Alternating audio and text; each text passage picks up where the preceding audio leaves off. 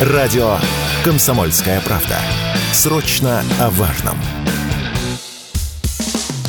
Что будет? Честный взгляд на 2 августа. За происходящим наблюдают Игорь Виттель и Иван Панкин. И действительно наблюдает Иван Панкин и Игорь Виттель. Мы рады вас приветствовать, друзья. Здравствуйте. Здравствуйте. Трансляции идут везде, кроме YouTube, на всех самых лучших платформах русских, отечественных, самых замечательных, проверенных временем, которые еще себя, что называется, покажут во всей красе. А эти проклятые YouTube, которые нас блокируют постоянно, еще увидят, еще пыль будут глотать. Да, Игорь Виттель? Обязательно. Вообще Но, я предлагаю там подпольно вещать. Вот просто там, я не знаю, предлагаю. придумать какой-нибудь мультик э, Лёлик и Болик, а на самом деле там будет идти наша трансляция. Лёлик и Болик, и так и назовемся, в общем-то. Почему нет? А нам кто-то вчера подметное письмо в тебе вроде написал вчера, да, что типа... Мне? Ну, что типа мы... А, украинцы, да, мне вчера прислали да, украинцы что... письмо, что это, оказывается, они, они будут выслеживать нас везде. И так будет с каждым. С каждым из нас с Вителем так будет, угу. как мы поняли. Ну, короче, пока, да, друзья, если кто-то пропустил, на YouTube нас нет по одной простой причине. Нас, наш небольшой, скромный канал заблокировали, который, правда, хорошо смотрели, снова заблокировали. Будем ли мы вещать снова на YouTube, пока мы не знаем. Вынашиваем эту мысль, обдумываем ее, что называется. А пока мы есть в Рутюбе, мы есть во Вконтакте, там группа «Радио Комсомольская правда», ну и канал, если про Рутюб речь. И, разумеется, разумеется, друзья, телеграм-канал «Радио Комсомольская правда», там тоже дублируется трансляция. Что касается подкаст-платформ, то это Яндекс Музыка, это Google Подкаст, это Apple Подкаст, это CastBox какой-нибудь, ну и агрегатор podcast.ru Милости просим, где вам удобно, там нас и слушайте. И, конечно же, сайт radiokp.ru. Там тоже есть кнопочка «Прямой эфир», милости просим. Ну и про сайт kp.ru тоже не забывайте, лучшие новости а, сконцентрированы именно на этом портале. Чтобы нас не потерять, друзья, и не искать, если вдруг вы нас не обнаружили на какой-то платформе, где привыкли смотреть наши с Игорем телеграм-каналы «Мой Панкин» или «Виттель. Реальность моего коллеги». Ну а мы начинаем. Что будет? Что же будет, что же будет? Э, ты э, Гоголя читал? Повесть о том, как поссорился Иван Иванович с Иваном ну, Никифоровичем? Почему, конечно. Ну, у нас наблюдается что-то подобное. Только Не у нас. в главных ролях у нас мы как смотрящие за всей mm-hmm. этой ситуацией. Значит, только в главных ролях Украина и Польша. Они, друзья, судя по всему, неплохо так разругались. Пока на дипломатическом уровне. А, кто-то из польских политиков, какой-то министр сказал о том, что украинцам стоит быть благодарны, вообще не благодарны. Премьер-министр Столько... Моровецкий. Ничего себе, вот, действительно. Вот, да, все правильно ты помнишь. Итак, сказал, что украинцам надо бы быть поблагодарнее, потому что они сволочи неблагодарные, сказал он без слова сволочи, это уже я добавил. Но он хотел, так ну, сказать. видимо, да. Он хотел так сказать, и, соответственно, ответом Киева был вызов э, посла польского. Поговорили, обменялись нотами. А что будет дальше? Ну, наверное, наверное, это такой маленький штришок к отношениям, ничего глобального не произойдет. Поставки вооружений будут продолжаться. Дуда будет ездить в Киев, к сожалению, пока мы наконец не начнем бомбить и не прекратим этот политический туризм. Но это же все-таки ведет к каким-то глобальным изменениям в отношениях, Но постепенно, маленьким шажочком. После того, как вызвали посла, Моровецкий сказал, да вы совсем охренели, что ли, тут? Вы вообще что себе позволяете? А, там уже была ответная реакция. Там была ответная реакция. Он а, сказал, что вы себе позволяете. Серьезнее. И вообще, слушайте, давайте не забывать, вот тут я прям рухнул от смеха, давайте не забывать о э, великой Украино-польской дружбе, сказал. Но это вот одновременно он говорит, что вы себе позволяете, мы вам вообще помогаем, чем можем, а вы, сволочи, неблагодарные. Ну, слово сволочи буквально не прозвучало, но ты абсолютно прав, да. Вот именно это он и имел в виду, что типа не хотите нас благодарить, а вместо этого берете гады и э, вызываете нашего послания. А как они хотели бы, чтобы Киев их благодарил? Ну, я не знаю. В общем, вот есть, тоже не знают есть украинцы. многие возможности благодарности, которые не стоит, наверное, выписывать в эфире. Целовать в дупу, например, за каждую поставленную ракету. Не знаю, не знаю, что они от них хотят, но они хотят, что в первую очередь, они хотят, чтобы они не смели вызывать посла. Что это такое вообще? Э, Такое Местные впечатление, социологи. что это вообще не самостоятельная страна, обладающая суверенитетом. Вы что себе позволяете? Местные социологи, польские я имею в виду, потому что на Украине социологов нет, а, сообщают о том, что недовольство поляков украинскими беженцами возрастает. Ну, а Социологи чего ты- подчеркивают, что поляки приняли украинцев с распростертыми объятиями, однако позднее все изменилось. Большинство граждан Польши по прошествии времени убедились в том, что местное правительство делает для беженцев из Украины больше, чем для своих Да граждан. ты что? Такие дела. А это все самом- социологи. Э, Понимаешь, в чем дело? Тут надо еще понимать, какие поляки. То есть обычные рядовые поляки не были рады украинцам ни в какой момент.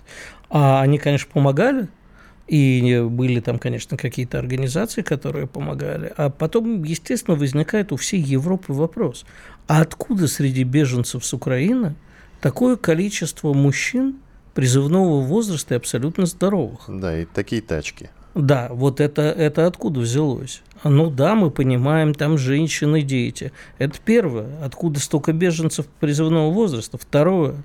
А, собственно, э, война на территории Украины, точнее, нашу спецоперация, проходит в достаточно ограниченной части Украины. А остальные-то чего бегут? Это как? Там ничего не происходит. Ну да, конечно, ракетные удары про- происходят, но происходят они в основном по военным э, объектам, и жертв среди гражданских э, крайне мало, там, куда мы наносим. Что они делают в Европе, особенно в Польше? И отнимают у поляков работу. Хотя, с другой стороны, поляки должны радоваться. Такое количество нищей рабочей силы, в общем-то, давно там не да было. дело вот как раз-таки тут ты не совсем прав насчет нищей рабочей силы. Они претендуют уже давно на нормальную какую-то работу. Более того, Тем не менее. они претендуют на пособие, им эти пособия платят. Соответственно, Ну, говорить это о том, нищие пособия, слушай. Поля- Поляки получают меньше. это при этом. нищие пособия, это пособие. Согласен. Но это они, деньги. они стараются через Польшу уйти в Германию, где пособия больше. Ну вот, конечно, и поэтому поляки возмущены. А, Но То же самое, что было с Грецией, когда попытался развалиться Евросоюз. П- Немецкие пенсионеры задумались, а нафига мы жертвуем своими деньгами, чтобы кормить греков, которые не хотят работать. Тем более греческих пенсионеров, которые там хотели зарпла- пенсию в 2000 евро. Сейчас у них то же самое приходит с украинцами. А нафига мы отдаем такие деньги украинским беженцам, которые на самом деле вовсе не беженцы? Еще скандал э, очень интересный прозвучал на Соединенных Штатах Америки. На. Нас эти. На, на Соединенных Штатах Америки. Да. Ты про рейтинг Фичи или нет? Да нет, какой еще рейтинг чертовой бабушки. Я про скандал, который э, ну, сейчас вот развивается между, хотя не между, а связаны просто Байден и Зеленский. Многие колумнисты в Соединенных Штатах Америки, местная пресса пишет о том, что а, Байден унизил Зеленского как раз словами о том, что а, Украина застряла с США. Как-то так это звучало. Ты как носитель языка, может быть, э, растолкуешь, что значит застряла. Застряло это значит, что ни туды, ни сюды. А, И тащить, как по-русски это говорится, и тащить тяжело, и бросить жалко. Как Ну, чемодан данном без ручки. Чемодан без ручки, да. Что как бы, в общем, уже пора бы от этой темы вообще скипнуть подальше, а мы все продолжаем, это американцы говорят, возиться с Украиной. Причем с Украиной неблагодарны, потому что же Зеленский тоже визжит, что ему не, не додали что Украине не додали, ему не додали, называй это как хочешь. Ни вооружений, ни денег, этого мало, мы без вас сейчас тут проиграем, а вы тогда орды этих орков типа Панкина с Виттелем хлынут в Европу. Панкин с да, захватят радиостанцию какая-нибудь «Свободная Европа» и «Голос Америки», будут оттуда вещать. И, наконец, американские и европейские жители узнают правду и падут к ногам России. Ты знаешь, вот насчет захвата радиостанций. Ну, Насчет захвата радиостанции интересная мысль прозвучала. Сейчас вот пытаюсь вспомнить тоже автор этой фразы. Ладно, не суть. А, мы сейчас пытаемся как-то переубедить украинцев, сориентировать их на то, что русский мир не зло, ну и так далее и тому подобное.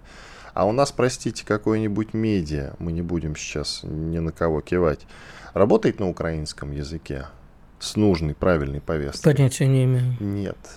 Нет, никто даже не думает об этом. А вот, кстати, это любопытный момент. А вот всякие радио Свободы и Свободная Европа, не знаю, не иноагенты или какие Конечно. они там признаны, да, враги да, народа, короче. Да, да, да. Они всю жизнь работали на всех языках народов СССР, практически на всех. Вещали на татарском, вещали, по-моему, на казахском. Но... Они вели работу подрывную. Ну, вот тебе, пожалуйста. Мы работаем, ну, мы, правда, не подрывную деятельность собираемся осуществлять, а просто мы на украинском языке вещаем, мы с тобой кто-нибудь, я, кто-нибудь. Могу, я могу, кстати. Давай, можешь а? начинать а? прямо сейчас. Ну и потом мне скажут, что я это самое занимаюсь это пропагандой. Самое что? Причем тут? Ты скажи, Шано, что... Шановні телеглядачі та радіослухачі, московське время 8 годин 13 хвилин. Я передумал. Я отзываю эту идею. Давайте русском вещать. Все, а то еще там Виттель каким-нибудь образом будет. Э, Оборотни покажется. Да. Мало не покажешь. Сколько у нас осталось? В секундах скажите, пожалуйста. До момента прихода специальных служб. Сейчас придут тяжелые и скажут, это там по-украински э, говорит Киев. Да. Иван Панкин, Игорь Виттель. Мы уходим до перерыва. Через две минуты вернемся и продолжим. Оставайтесь с нами на радио «Комсомольская правда». Я напоминаю, что трансляции идут везде, на всех платформах, кроме YouTube. Эти платформы Рутюб, ВКонтакте, телеграм-канал «Радио Комсомольская правда». Наши телеги Панкин и Виттель. Реальность милости просим. Спорткп.ру О спорте, как о жизни. Что будет? Честный взгляд на 2 августа. За происходящим наблюдают Игорь Виттель и Иван Панкин. Между, про... Между прочим, Игорь, нам сегодня, вот сейчас я, кстати, посмотрел, где тут рядом фонтан-то. Сегодня день да. десантников ВДВ. Ну, я поэтому искал фонтан. Да, фонтан. Где у нас ближайший фонтан? Ну, да. вообще положено в парке культуры парк. Ну, мы не доберемся до парк культуры. Надо где-нибудь поближе найти. Ну ладно, без иронии мы поздравляем всех причастных э, с Днем воздушно-десантных войск. Я после эфира тельняшку надену, пойду. Давай. Вообще, мне тут это уже наши э, зрители, которые, которые ВКонтакте напоминают, что там нам можно писать, хоть мы в Ютубе теперь нет, э, можно писать нам и ВКонтакте, и в Рутюбе, и в Одноклассниках, но читаем мы только ВКонтакте, иногда заходят наши люди. В другие, конечно, сети присылают нам вопросы оттуда. Так вот, меня тут обвиняют, что я половину слов на русском сказал. Ну, давно вот растренировался. Суржик, ну что с него взять? Ну, Сур нет, ну послушай, в, в конце концов, я свою юность провел в Киеве, ну, детство, скажем так, во многом частично провел в Киеве, и там никто никогда на украинском не говорил, я просто не слышал, чтобы там когда-нибудь, кроме слова «бачев», никто, я даже «параниса» не могу нормально сказать. Поляниса? Да, Поляниса. Вот ты лучше говоришь, вот кто из да? нас шпион. Ничего себе. Дмитрий Свинков, журналист радио «Комсомольская правда» в Донецке. К нам присоединяется. Дмитрий, приветствуем вас.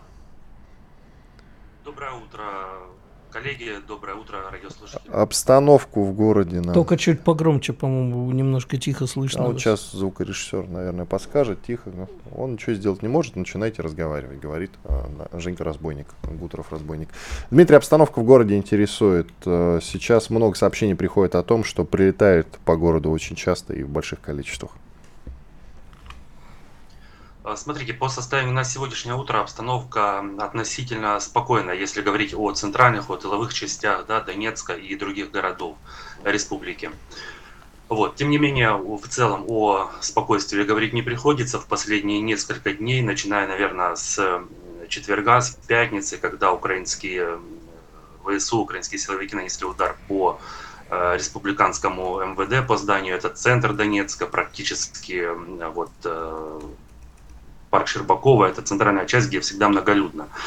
Вот, наверное, с этой даты и дальше уже не прекращаются обстрелы. Буквально э, вчера э, под обстрел попала Ясиноватая. В Ясиноватая есть, к сожалению, есть жертвы, два человека погибли, много раненых, разрушена инфраструктура, жилые частные дома. Э, также под огнем оказалась оказался автобус, следовавший из Макеевки в Ясиноватую. Это города, скажем так, граничащие с Донецком, в непосредственной близости, там 20 километров буквально. Сколько там пострадавших? Ну, чаще... После прилета по автобусу сколько пострадавших? Э, смотрите, вот э, по информации, которую предоставлял сразу мэр города Макеевки, э, пострадавших не было зафиксировано именно в данном случае с прилетом в автобус Макеевка и Синоватая. Вот, жертвы были уже во время обстрела других частей города Ясиноватая, там два человека погибли. Что касается лепестков, скажите, пожалуйста, сейчас их количество на улицах города уменьшилось или по-прежнему разбрасывают вот эти мины? А, вы знаете, периодически все-таки приходят сообщения о том, что мины лепестки, да, э, появляются, но Слава богу, в центральной части Донецка по центру можно ходить э, спокойно. Чаще всего такие сообщения приходят, наверное, Эм, из Петровского, это прифронтовой район, да, Кировский район, Куйбышевский район и Донецка. И именно вот э, как-то ближе к линии соприкосновения лепестки и новые, и те, которые были раньше оставлены там украинскими силовиками, они встречаются и бывают э, редко, но бывают случаи, когда люди все-таки получают травмы, подрываются на них. Ну, то есть, э, можно ли говорить о том, что сейчас разбрасывают реже, чем раньше? Я помню, относительно недавно, несколько месяцев назад, постоянно приходили сообщения о том, что кто-то подорвался. Многие рассказывали, что они валяются буквально везде. Можно ли говорить, что сейчас такого количества все-таки нет на улицах города? Я не про центр говорю, в целом. Безусловно, в целом, да, безусловно, сейчас э, они встречаются реже, их меньше, но ситуация, повторюсь, меняется каждую минуту, каждый час, и вот то, что будет там спустя некоторое время, предугадать просто невозможно. Украинские э, силовики, они как бы дестабилизируют ситуацию, они бьют постоянно, неожиданно и именно по гражданским. Что касается настроения людей, об этом расскажите, пожалуйста. И много ли разговоров об эвакуации из города? То есть я имею в виду, Раньше много сообщалось, что люди все-таки хотят там в Ростов переехать или еще куда-нибудь, в какие-нибудь другие российские города к родственникам. Потом, насколько я понимаю, все-таки эта тенденция сошла на нет, люди продолжают э, жить в Донецке. Да, люди продолжают жить в Донецке, и прежде всего, наверное, основным аргументом является здесь то, что это вот это наша земля, это их земля, и э, здесь они выросли, здесь их э, дома, их родственники, уезжать э, некоторым э, некуда, некоторые просто не хотят, имея возможность, допустим, уехать в соседнюю Ростовскую область, в Краснодарский край. Вот, э, поэтому вопрос, вопрос эвакуации, да, сейчас действительно как-то сходит на нет. Э, очень редко люди уезжают, в основном на кратковременное, может быть, пребывание, да, вот. А переезд в другие районы Сейчас... Донецка тут не, не всюду же а, долетает. Ну, то есть, точнее, есть районы, которые реже бомбят и обстреливают. Есть районы, да, которые э, не находятся под систематическими обстрелами, тем не менее, а, вот, там, там люди проживают, некоторые, вот правильно нужно заметить, э, сменили не город, а сменили район. Допустим, уехал из э, прифронтового э, Петровского района с микрорайона Текстильщиками, допустим, на Буденовку или в Пролетарский район, там относительно спокойно. Сейчас есть возможность также кратковременно, да, там, может быть, уехать на оздоровление, оздоровить детей. У нас, слава богу, вот за время проведения спецоперации к нам вернулись наши уже традиционные, наши любимые Э, курорты, то есть э, вот э, Белосарайская коса, Урзуф, они пользуются наибольшим спросом. Вот, несмотря на военную обстановку, люди едут отдыхать там относительно там спокойно, там хорошо, ну, то есть в любом случае детям нужно сменить обстановку, и взрослым нужно сменить обстановку, и поэтому семьями едут на небольшой отдых. Что касается настроения в городе в целом, то все в порядке. Есть тревога, конечно, присутствует в связи с вот такой нестабильностью, дестабилизацией ситуации со стороны ВСУ.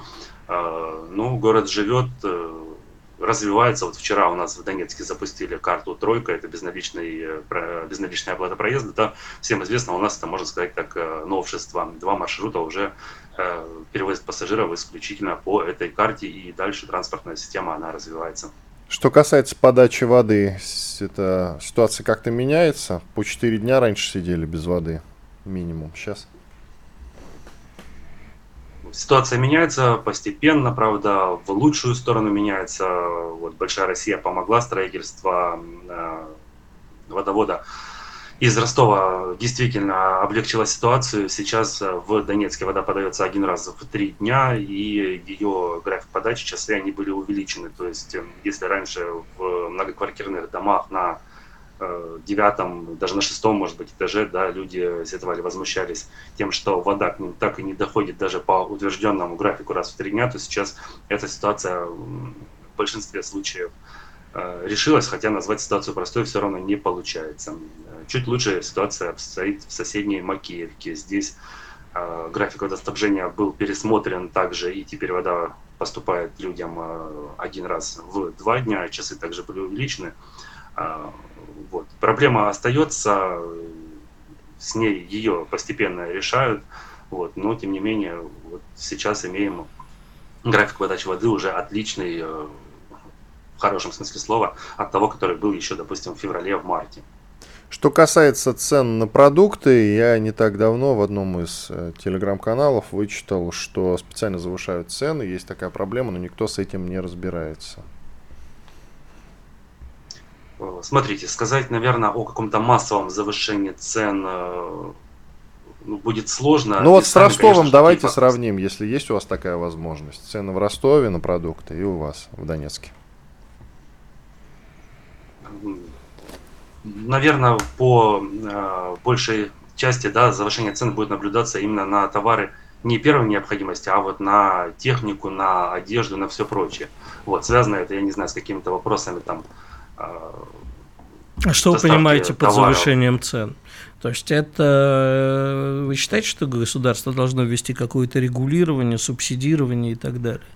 для того, чтобы облегчить жизнь тем территориям, которые сейчас э, наибольшим образом страдают от происходящего. Э, безусловно, да, цены должны регулироваться частично со стороны государства, да, также и сами предприниматели должны понимать, что наживаться, допустим, на э, людях, которые и без того страдают ежедневно от обстрелов, это, ну, как минимум, нехорошо. А, вот. Э, мне известно, что буквально на днях Народный контроль э, побывал у нас э, в, на новых, на освобожденных территориях, которые, да, вот Мариуполь, это и прилежащие города и поселки. Там были выявлены факты завышения цен на продукты питания, были некоторые другие нарушения, там, связанные с санитарными нормами и прочим. Э, вопросы эти постепенно, естественно, решаются, они находятся на контроле, может быть, не мне судить, должном контроле или же нет. Э, вот, поэтому э, говорить о массовом завышении цен все-таки не приходится на продукты первой, на продукты товара первой необходимости, они более-менее стандартные, наверное, такие же примерно, как в Ростове. Вот, э, здесь тоже многое зависит от того, местный ли это производитель или же товар все-таки привезенный из России, Беларуси и так далее. Вот, э, если же говорить о технике и э, там, одежде, наверное, да, то встречаются такие вот, э, как бы это э, назвать, шок-туры, что ли, когда люди организованно выезжают в Ростовскую область для того, чтобы сделать покупки. Спасибо, спасибо. Дмитрий Свинков, журналист радио «Комсомольская правда» в Донецке, был с нами на связи. Радио «Комсомольская правда». Никаких фейков, только проверенная информация.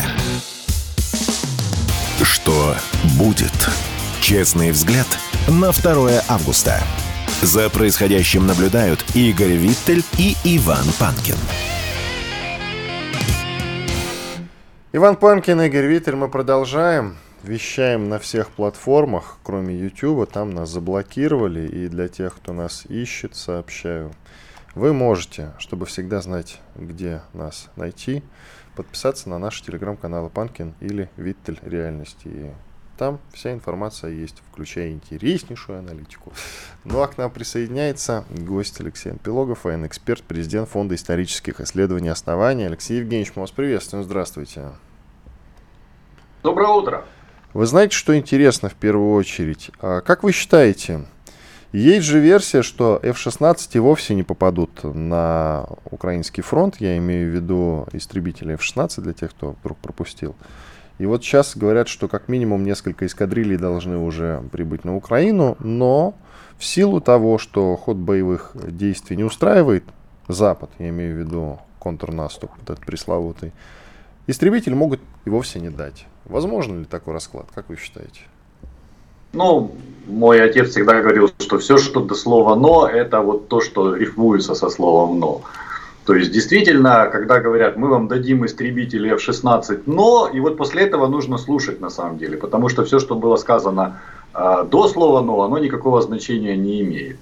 А я имею другую информацию, это от моих как бы контактов на фронте, это люди, которые работали на «Звезде», сейчас находятся на передке.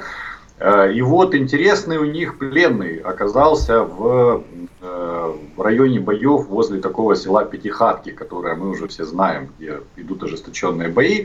В плен к ним попал э, мобилизованный, которого взяли из наземных служб. То есть он был техником, работал по гражданке, в общем-то, обслуживал военные самолеты, и тут его загребли, в общем-то, в обычную пехоту.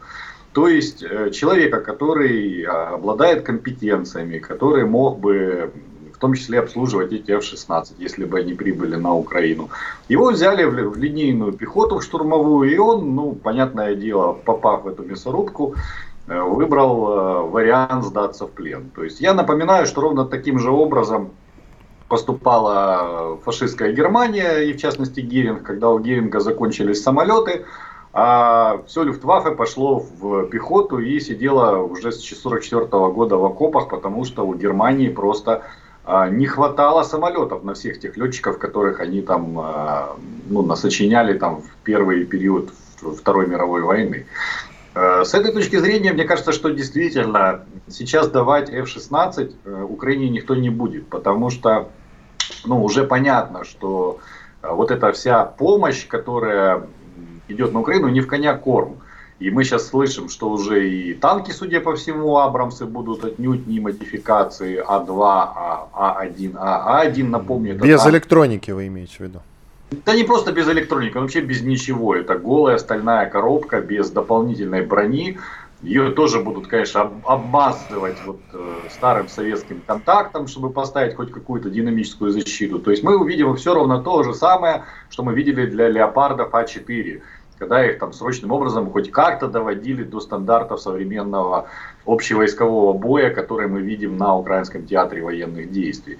То есть, э, если резюмировать, э, Штаты сейчас будут и европейские союзники, тоже, тоже видно по поставкам первых леопардов, которые вообще аналог Т-55, это танк 60-х годов. Все, что ну, как это, забирай не Боже то, что мне не Гоже. То есть э, поставляют э, старый хлам, старье. То, что действительно будет воевать, э, оставляют пока для себя, потому что ну, не понимают, насколько будет эскалироваться этот конфликт и зачем отдавать сейчас танки Украины, если завтра они потребуются там, в Прибалтике или в Польше. И вот в этом плане, конечно, поставка F-16, тем более поставка без вовлечение ну, вот в эту всю военную машину с аваксами, с целеуказанием внешним, с системой базирования, опять-таки, подчеркиваю, F-16 невозможно представить взлетающим э, с шоссе, потому что ну, у него там другое устройство шасси, более нежное, которое э, предполагает качественный аэродром. Это другая машина, которая в общем-то, не для украинского театра боевых действий. Ну и плюс, что он будет там делать, если до сих пор не подавлено наше российское ПВО. Напомню, и запуск ракеты э, противосамолетной воздух-воздух, и запуск э, бомбы, э, э, планирующей, такой как э, Джедан, например, они э, э, подразумевают, что самолет находится на большой высоте, то есть на высоте там, ну, хотя бы там 10 километров, да, а на такой высоте любой F-16 это лакомая цель для наших комплексов ПВО. Немножко пропадает у вас звук, Алексей Евгеньевич. Это просто будет очередной удар по имиджу американского оружия, как уже этот удар, вот сейчас мы увидели по Джавелинам, по Брэдли, там, ну, по всему тому, что попало на украинский театр военных действий. Поэтому я думаю, что F-16 Украина не увидит. А вы так э, как-то э, в проброс сказали, танки пригодятся в Польше и в Прибалтике. Зачем? Мы ожидаем там театр боевых действий? Ну, я считаю, что вот та эскалация, которую сейчас э, Запад вел на Украине, она уже дошла до формального, ну и логического предела. Ну что еще можно Украине поставить? Ну, атак МС, да, это аналог э, точки У. Ну вот упомянутые, разобранные нами F-16, которые тоже мало что поминают, уп- меняют. А как дальше уесть Россию? Как дальше пытаться Россию э, поставить как бы в, в состояние Э, слабости. Ну вот э, есть э, очень такой уязвимый, в общем-то, эксклав российский, это Калининградская область. А, тем более этот эксклав, он очень существенен с военной точки зрения, потому что он блокирует фактически Прибалтику, воздействует на Польшу. Ну, по большому счету, Искандеры, стоящие в Калининградской области достают э, до Берлина. А если там поставить что-то более серьезное, так будет и до Парижа доставать, и до Лондона. И одним из таких серьезных моментов, который, я напомню, уже фактически был осуществлен в 2022 году, является блокада Калининградской области. Транспортная блокада, которую, напомню, уже так вводила не походя там Литва, э, блокируя там часть, в том числе, в том числе причем гражданские грузы, например, цемент блокировали на основании того, что а, мы там будем строить оборонительные сооружения, надо нам помешать построить их на, в Калининградской области. А снабжение по морю мы прекрасно понимаем, что сейчас с вступлением Финляндии в Э, стран, ну, в, в НАТО, в НАТО, НАТО э, станет вопрос о статусе Финского залива. Ну, то есть, да, понятное дело, что по всем международным конвенциям там э, мы будем обладать там правом там прохода через этот залив, но фактически будут смыкаться территориальные воды двух стран НАТО, это Эстонии и Финляндии. Здесь тоже возможны провокации, возможно, например, досмотр судов Э, следующий в Калининград и так далее и тому подобное. Да, это уже фактически блокады, а блокада по всем правилам э, ну, как бы международной политики это казус бели, то есть повод для войны. Но вот мы с вами как раз и говорим, а что вот э, западные страны вводят блокаду. Чем мы отвечаем? Мы отвечаем войной или мы отвечаем серьезной озабоченностью по поводу того, что мы не можем доставить, допустим, продукты питания или цемент в Калининградскую область. Ну, озабоченностью вот, мы уже отвечали. Может быть, уже да, пора и войной ну, попробовать. Тогда вот в 2022 году мы как бы решили все это на дипломатическом уровне, то есть Литва разблокировала транзит, хотя ввела квоты, подчеркиваю, то есть нам уже пришлось перестроить часть логистики на а, морской транспорт. А если это будет продолжаться, действительно, Э, можно допрыгаться до того, что станет вопрос, а чей Сувалский коридор. А Сувалский коридор, напомню, это единственный такой вот очень узкий э, перешеек, который связывает Литву с Польшей. И, в общем-то, исторически там тоже много всего интересного. Например, ну вот территория Сувалского коридора, да и нынешняя столица Литвы, город Вильнюс, были подарены фактически Иосифом Виссарионовичем Сталином в состав Литвы. Ну и Э, их исторический статус э, потом закреплялся массой договоренностей, которые в том числе подразумевали и э, транзит в Калининградскую область. То есть а отзыв, вот, соответственно, европейских гарантий по транзиту, он может, ну, как карточный вот домик, обрушить всю эту конструкцию послевоенных границ, которую, ну, надо сказать, мы можем вывести легко, кстати, к пакту Молотова-Риббентропа, который так вот не нравится э, прибалтийским странам, но который в том числе обеспечивает нерушимость их собственных границ. Что касается Швеции, вы про Финляндию упомянули, а что касается как раз соседей, шведов? А, там ну, Коран жгут, там Коран жгут направо и налево. Вот совсем уж интересно стало. Может быть, действительно их в НАТО не примут. У нас до перерыва 40 секунд, коротко, если можно. Я не думаю, что их в итоге вот в среднесрочной перспективе не примут, потому что в итоге Турцию сломают, ей предложат какие-нибудь плюшки. В том числе, Но пока сейчас активнее всего блокирует Венгрия, кстати, вот надо сказать. -то. Пока что. Ну, ну давайте Венгрия, продолжим. Венгрия тоже. Продолжим это обсуждать уже после перерыва. Иван Панкин, Игорь Виттель и Алексей Анпилогов, военный эксперт, президент Фонда исторических исследований «Основания». Много вопросов нам сейчас пишут в чат и во ВКонтакте, и в Рутюбе. Друзья, продолжайте. В конце этого часа, во время большого перерыва, мы традиционно, несмотря на то, что нет канала на Ютубе, будем отвечать на ваши вопросы. Так что, пожалуйста, милости просим. Все, сейчас перерыв, полезная реклама, хорошие новости. После этого мы возвращаемся в эфир. Комсомольская правда. Радио, которое не оставит вас равнодушным. Что будет? Честный взгляд на 2 августа. За происходящим наблюдают Игорь Виттель и Иван Панкин.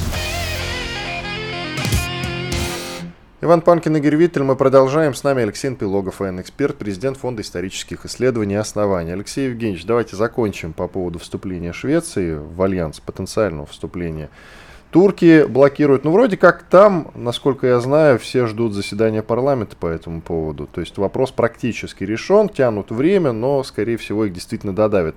На текущий момент можно сказать спасибо Венгрии. Вот уж где блокируют это. Можно процесс. я про Венгрию чуть-чуть добавлю? Вот буквально два слова. Давай. Вот американцы вчера взяли и сказали, вы знаете, товарищи венгры, вы тут с НАТО как-то нехорошо, давайте мы теперь вас э, пересмотрим наши безвизовые отношения. У них же безвизовый вес со Штатами, а вот топереча фигушку. Теперь представляешь, что будет с турками, если они продолжат блокировать? Алексей Евгеньевич, вам слово. Ну, я считаю, что действительно у Венгрии есть определенная историческая память. Я напомню, что э, очень долго Венгрия была частью э, такой страны, как Австро-Венгрия. И причем вот Австра была первая, да, то есть не Венгра-Австрия была. И венгры прекрасно понимают, что сейчас в момент вот такой общей политической нестабильности Э, лучше держаться за существующий статус-кво, и в том числе за внеблоковый статус многих стран. Ну, сами они уже, понятное дело, НАТО, и им уже не, нет, не, не деться уже с этого блока, из этой, как говорится, лодки. Но они понимают, что вот этот перекрой границ, который сейчас уже явно в Европе начался, он может в том числе затронуть и их. И, конечно, ну, в нынешнем состоянии Венгрия это ну, пусть и важный, но достаточно слабый игрок, который, интересами которого будут торговать. И сейчас поэтому они еще пытаются вот каким-то образом, как я сказал, удержать статус-кво. Я считаю, это достаточно разумная ситуация, потому что, ну, по большому счету, что мы хотим блокады Калининградской области? Нет, не хотим, но если ее введут, нам придется отвечать. И вот точно так же, я думаю, э, действуют и венгры. Они понимают, что если НАТО будет пытаться сделать Балтийское море фактически своим озером, ну, это вызовет ответную реакцию Российской Федерации. А эта ответная реакция, ну, просто как огромная волна захлестнет вот все эти э, мелкие, достаточно зависимые от внешнего мира э, восточноевропейские страны. А тем более, ну, Венгрия, как например, и Чехия, и Словакия, это страны, не имеющие выхода к морю. Соответственно, мы сейчас вот это видели очень наглядно на вопросе присоединения Венгрии к э, санкциям против российской нефти, когда венгры просто честно сказали, извините, а кто нам обеспечит транзит э, какой-то, например, ближневосточной нефти. Ну там, конечно, хорваты что-то начали рассказывать, что да, пожалуйста, используйте наши порты, но венгры э, потребовали юридических гарантий, что это будет в любом случае, ну, как бы осуществляться там при любых там эмбарго, военных там, действиях и так далее, тому, тому подобное, никто им такой гарантии не дал.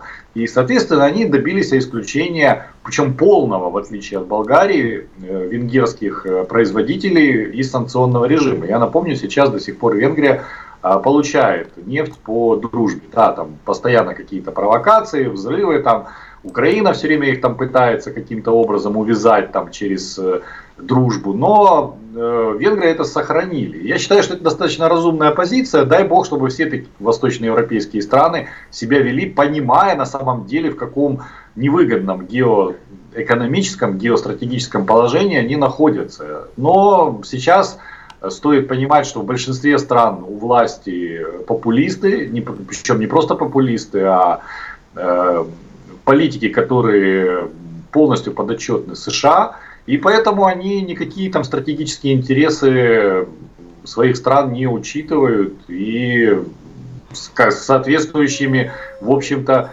последствиями, потому что та же самая Германия, ну, напомню, она уже в рецессии, она теряет промышленное производство, она снижает стандарты социальной жизни в стране, и это происходит э, при том, что немцы уже терпеть ненавидят э, Шольца, там, Бербак, там, которая тратит там, на косметолога по 9 тысяч евро там, в день, насколько там есть такая информация. Но ничего сделать не могут, потому что им этих политиков фактически назначают из-за из океана. А скажите, пожалуйста, почему вы считаете, что НАТО уж настолько незыблемо и никто оттуда не может выйти? Все-таки в Европе существуют, особенно в Восточной, между странами э, давние противоречия, которые сейчас они, пользуясь ситуацией, могут начать решать.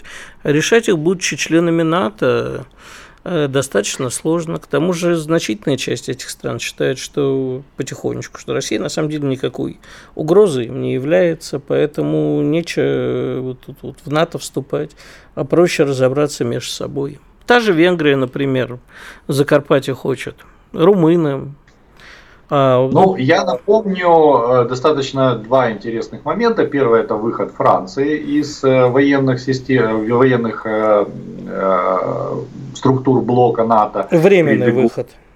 Да, временный выход. А вот более интересно, это я напомню конфликт вокруг Северного Кипра, когда две страны НАТО в тот момент уже полноценных, Греция и Турция, а, фактически в, вступили в открытый вооруженный конфликт. Пусть и гибридного типа, как мы теперь говорим, то есть на территории Северного Кипра, но там, а, скажем так, военно-морские силы и военно-воздушные силы двух стран ну, в полной мере там вступили в зарубу. И Я об этом и этого, говорю. Итогом этого конфликта было исключение Греции как менее важного члена НАТО. Я напомню, тогда именно американцы настояли на том, что Турцию, хотя она была агрессором, она вот захватила Северный Кипр, ну то есть вот все нарушила там, до сих пор Северный Кипр никто не признал, но исходя из геополитической целесообразности, не греков, э, как, не, не турков назначили виновными и изгнали из НАТО, а выгнали греков, ну потому что Греция поставила вопрос ребром и, соответственно, ее из структур НАТО исключили. Ну, потом вернули, когда уже это все затихло, там как-то установили перемирие и так далее и тому подобное. Поэтому, да, такие моменты возможны. То есть, какой-нибудь там э, за Трансильванию, например, там Румыния и Венгрия, там за графа Дракулу, за нашего. Граф там, Дракула наш, я попрошу. Да, Трансильвания, напомню, она венгерская была, и там венгров до сих пор. Я в курсе. И да, и вот э, если такой конфликт будет, конечно, будут выбирать, кого э, оставить. Ну и в этом случае, конечно, я подозреваю, что оставят Румынию, как вот ту страну, которая блокирует Россию, оказывает влияние там на э, Молдавию и так далее и тому подобное. То есть вот да, такие варианты возможны, и блок НАТО это уже проходил. Э, не, не стоит недооценивать его живучесть, хотя, конечно, не стоит ее переоценивать. То есть ничего вечного под Луной не бывает, и действительно сейчас блок НАТО, вот найдя там в виде России такого старого, удобного, приятного врага, он отчасти даже мобилизовался. Но понятно, что любая мобилизация это явление временное. И дальше возникает вопрос, что внутренние противоречия между странами НАТО, да, они никуда не делись. И вопрос э, польских репараций по отношению к Германии, я думаю, отнюдь не ушел куда-то там в Э, раздел шуток, и поляки серьезно это будут требовать. Они из Советского Союза, из Германии каждые две недели по очереди требуют. Давайте другую интригу обсудим, коль уж заговорили про разногласия в Восточной Европе. Сейчас главная интрига заключается в том, будут ли, или, возможно, это, скажем так, незрелые рассуждения, делить э, Западную Украину, Польша, Румыния и Венгрия. Вот вы как считаете? Ну, я считаю, что этого не произойдет до тех пор, пока в Киеве сидит, э, ну, так называемая украинская власть. Потому что в тот момент, когда, э, ну, как бы будет потеряна столица, соответственно, будет утрачена огромная часть украинской легитимности, вот тут встанет вопрос. А кто будет отвечать за все вот эти вот деньги, которые были потрачены на скажем так, противодействия России на территории Украины за э, период СВО. И тут есть два момента. То есть первый момент это оставить эту территорию как есть, да, с тем, чтобы она как-то там отрабатывала это все. Но она, скорее всего, будет не жизнеспособна, то есть она не будет обладать каким-то потенциалом. Второй момент это опять-таки в такой же экономической логике нарезать это все каким-то э, более-менее нормальным странам, которые смогут из этих э, ресурсов, как бы, которые им достанутся в виде территории, что-то отдавать. Это опять-таки ну, достаточно обычная практика, когда заключались э, в 19 веке там договора, которые подразумевали там э, репарации, контрибуции. Ну и понятно, что э, изначальная идея была бы получить это все с Российской Федерацией. Ну понятно, что с Россией это получить невозможно, и соответственно, опять-таки, с моей точки зрения, вот назначение таких смотрящих за украинскими территориями, которые будут в том числе отдавать долги, поставив себя правоприемниками, это такой вот момент, который может заставить, ну скажем так, просто в приказном порядке Польши, там, Венгрии, Румынии там, взять часть украинских территорий. Для них это возрождение какой-то там национальной гордости. Но для международного капитала это возможность получить назад свои деньги. Вот и все. Спасибо большое. Алексей Пилогов, военный эксперт, президент Фонда исторических исследований оснований. Основание, извините. Был с нами. Остался доволен, я уверен. Иван Панкин, Игорь Виттель. Готовимся к большому перерыву, как я и анонсировал и обещал. Друзья, давайте сконцентрируем все наши усилия на Рутюбе и ВКонтакте, там в наших каналах и группах. Пожалуйста, пишите там в чате ваши вопросы. Я понимаю, что это не так удобно, как было раньше. Тем не менее, прошу вас, подключайтесь. Мы сейчас никуда не денемся, влюбимся и женимся. Будем отвечать на ваши вопросы. Радио «Комсомольская правда». Мы быстрее телеграм-каналов.